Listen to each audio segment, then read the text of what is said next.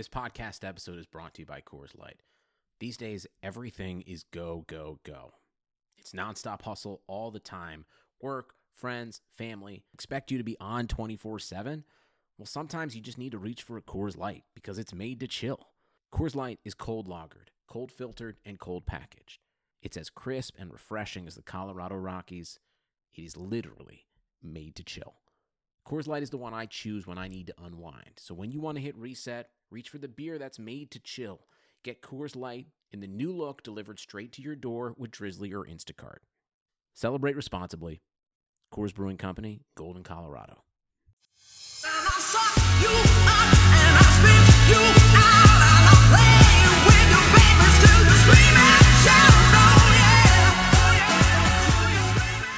Hello, flamethrowers. Lindsay here. I hope you are all taking care of yourselves and that your loved ones are all in good health during this really stressful time. Um, I wanted to bring you a hot take right now because there is a very urgent situation going on in Ohio, in Idaho, excuse me, Idaho, that is actually not coronavirus related. Um, but I wanted to draw your attention to it so that hopefully we can all help stop this. So, joining me today is Ashland Johnson, the founder of the Inclusion Playbook. And we'll talk a little bit more later about what the Inclusion Playbook is. But right now, I just want to welcome Ashland to Burn It All Down. Thanks so much for being here, Ashland. Uh, and thank you so much for uh, having me on and taking an interest in this really important, timely issue. Yeah, so let's just dive right in. Um, right now, Governor, I think Benjamin Little has mm-hmm. on his desk in Idaho HB 500, which is an anti transgender bill. What is HB 500 and why is this bill? Why is it so imperative that we defeat this bill? Um, so HB 500 is one of the, um, I guess, 18 bills that we've seen so far that try to ban um, trans girls from playing in sports consistent with their gender identity. Um, so it would prohibit um, any trans girl from playing on uh, any girl's team. Um, it also would touch the NCAA programs and collegiate programs too. So um, why what makes this bill so bad is it goes against um, pretty much every recommendation of uh, the majority of sports policy experts, which is to allow trans youth to play on teams consistent with their gender identity. Um, now, the ways that this can be done varies by state, but this bill represents a blanket ban, which is something um, that no one has been advocating for in the sports uh, inclusion world. Um, and it's the first state legislature to ever pass such a bill. So that's why there is so much attention on it, and we're trying to get the governor to veto it because it's just such a major, um, a major position that is out of line with um, what the recommendations are for trans youth. Yeah, and I think it's so important that this is, we are not talking about elite level competitions right now. The Olympics and um, even the NCAA itself, there are all guidelines that, you know, we can debate certainly, but a lot of activists do agree that those guidelines are, you know, okay and appropriate. We're talking mainly about youth, about just letting kids participate in sports. And the trans community in particular needs access to the benefits that sports provide. Um, how how are, do, can sports specifically help the trans community and the trans youth? Um, yeah, uh, the thing about youth sports is we know that it is about building character, uh, it is about building confidence and having people be a part of community. That's why we have Title IX. That's why we have equal access to sports for youth because we know that these are the benefits of sports uh, that are lifelong benefits. Um, so when it comes to trans youth, trans youth already face a lot of discrimination, um, already face a lot of isolation and victimization. Um, so we know that when it comes to mental health well-being, that trans youth are already at a higher risk for negative mental health outcomes. Um, what we also know about sports is that when youth participate in sports, they have higher levels of self confidence, they have higher grades, they have a higher sense of community. Um, we know this particularly too about LGBTQ youth who play sports. They tend to have a higher sense of well being. Um, so we want to make sure that all youth have access to sports, especially trans youth, considering a lot of the social stigma and discrimination they're facing. Like having access to these sports communities could be like life changing. Yeah, so this bill, like a lot of the others that are similar throughout the state. So just just to be clear to our listeners, this uh, bill in Idaho is not Idaho is not the only place where a bill like this is on the table. There are, I think you said, about 17 other legislators legislatures mm-hmm. across the uh, country, but most of them are tabled a little bit for now because of, you know, most um, state governments are pretty focused on this global pandemic, you know, that we're in right now. So that doesn't mean we can take our eye off of those, but it does mean that, you know, we have a little bit more time to kind of rally around them. But in Idaho, under the name of the Fairness in Women's Sports Act, they actually passed it through their legislature this week. And now Governor Little just has, I believe, until Monday to either sign it into law or veto. Did I get that timeline correct? Uh, he had five days from when it was transmitted to him, uh, but he said he's going to make a decision by either today or Monday. So that's why you have all of these women groups, including the Women's Sports Foundation, speaking out against this bill. And I think that's so important. So today, you helped organize a campaign um, with the National Center for Transgender uh, Equality. That's yeah, mm-hmm. yes. Um, and uh, a lot of these women's groups signed on to it, and I think that's so important because this bill, like others like it, are trying to use women's sports as a cover for their transphobia. They're there's a whole website called like Save Women's Sports where it, it's all these advocates of these bills going um, through. And I think that's so deceptive because there are a lot of people who might not be paying close attention who might say, Well, I want to save women's sports. I like women's sports. Women's sports are good. So, why can you explain to the Burn It All Down listeners why these this isn't actually about women's sports. Why, why is why is this not really about uh, fairness in women's sports or saving women's sports? Um, well, women's sports, especially in the last couple of years, I mean, for years, but in the last couple of years, you've got the WNBA, you've got women's soccer, you've got uh, women's hockey, all telling you what women need to save their sports. They need equal investment, they need better facilities, they need better um, access to opportunities and visibility in sports. These are the things that women's athletics needs in order to be competitive, in order for these women to actually have a livelihood. None of this is actually covered in these bills.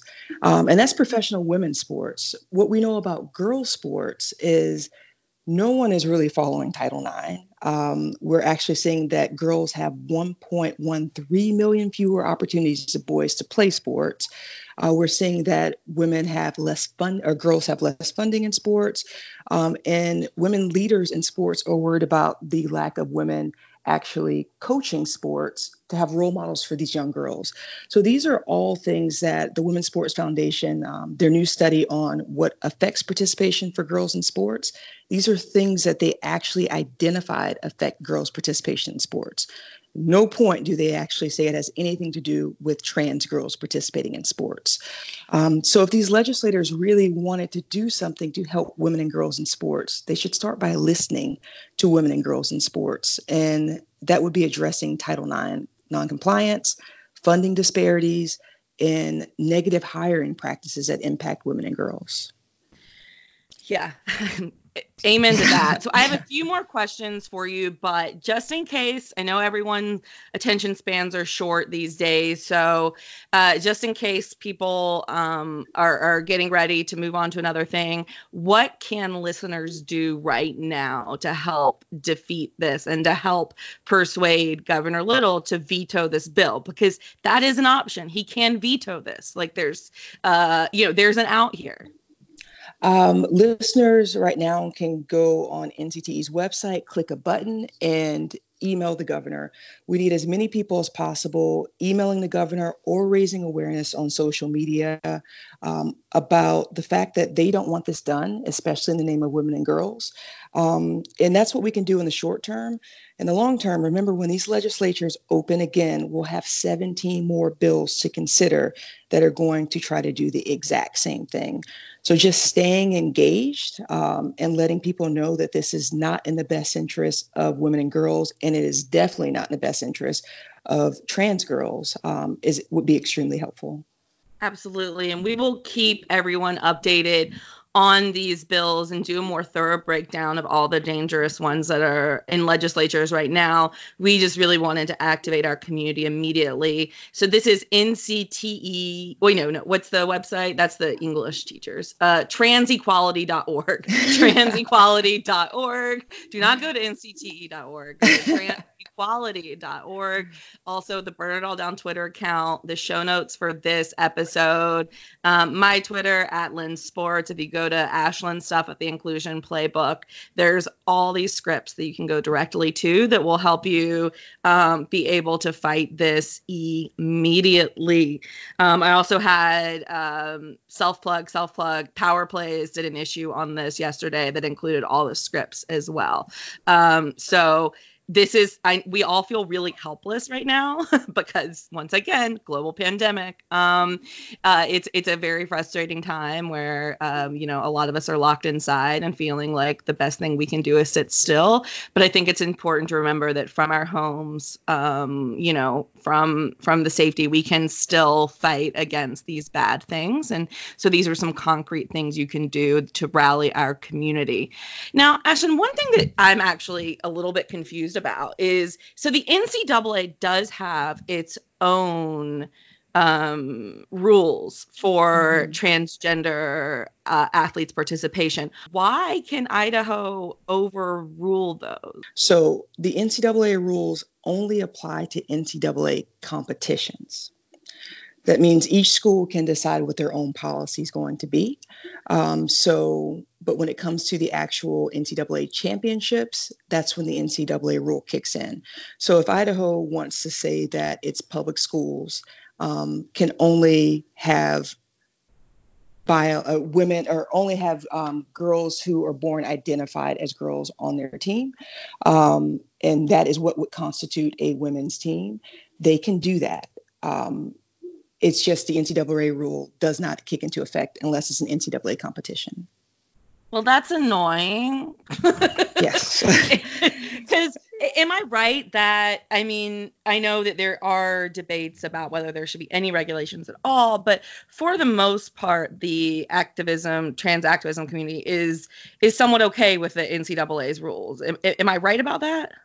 Yeah, or, the most important thing that is that whatever rule that you have in place has to promote inclusion, um, the values of sports, inclusion and fairness, and also the most up-to-date science. Okay. And so, as long as those things are followed, then people agree with the policies, and that's what the NCAA tried to do. But okay. no one supports a blanket ban because the science just does not support that no science doesn't support that and also it's very important like the olympics i know re- uh, not recently maybe like five years ago undid a ban that required actual surgery um, in order mm-hmm. to compete and that's also very much bad. We want we do not want to require anyone to under, have to undergo surgery.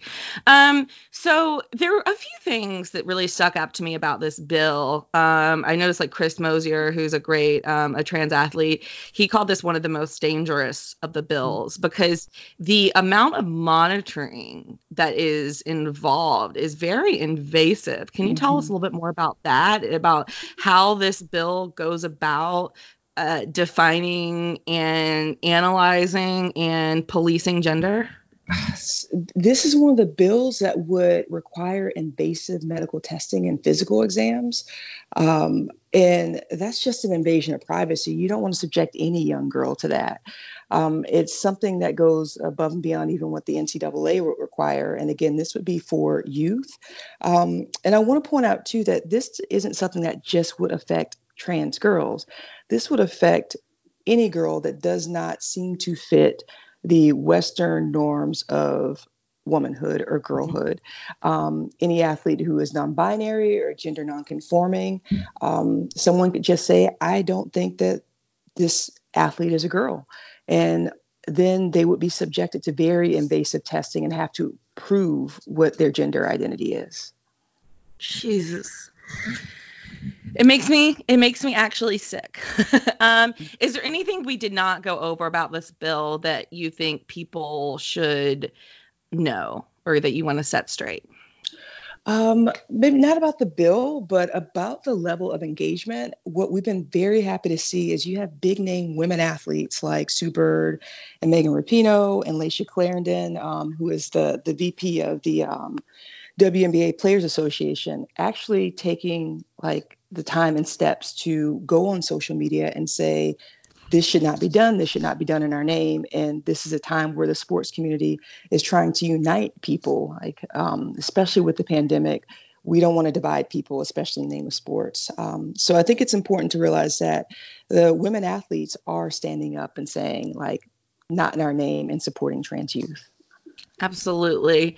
And can you tell us a little bit more about the Inclusion Playbook, uh, which is your organization, and how we can support you? Uh, well, yeah, the Inclusion Playbook is a sports impact um, organization. Um, I work at the intersection of sports and social justice, and I help sports leagues and teams um, improve the impact of their social justice work. And then I help um, social justice organizations leverage the power of the sports community.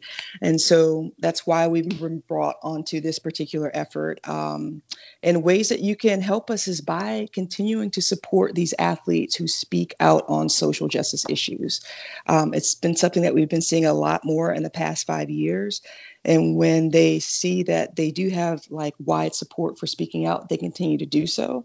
And then also by encouraging and pushing these social justice organizations to do more for the sports community, um, to actually acknowledge that a large part of their constituents are athletes, are in the sports community, um, and that some of their efforts need to be geared towards them as well. That's amazing. And I just want to brag about Ashland a little bit. So, Ashland is in a space that is actually dominated by a lot of uh, cisgender, white, male, straight male allies, which of course we need a lot of. you know, I'm not um, denouncing any of that, but Ashland is a black queer woman who is created her own lane and is working with company, I mean, with the the biggest organizations, whether it be, you know, uh, NBA, you know, WNBA, um, I, I know MLB. I mean, you know, she is she is giving a voice to these issues uh, within these big companies. We cannot wait to have our back on Burn It All Down. Thank you for all the work you do. Uh, thank you too so much. I really appreciate it.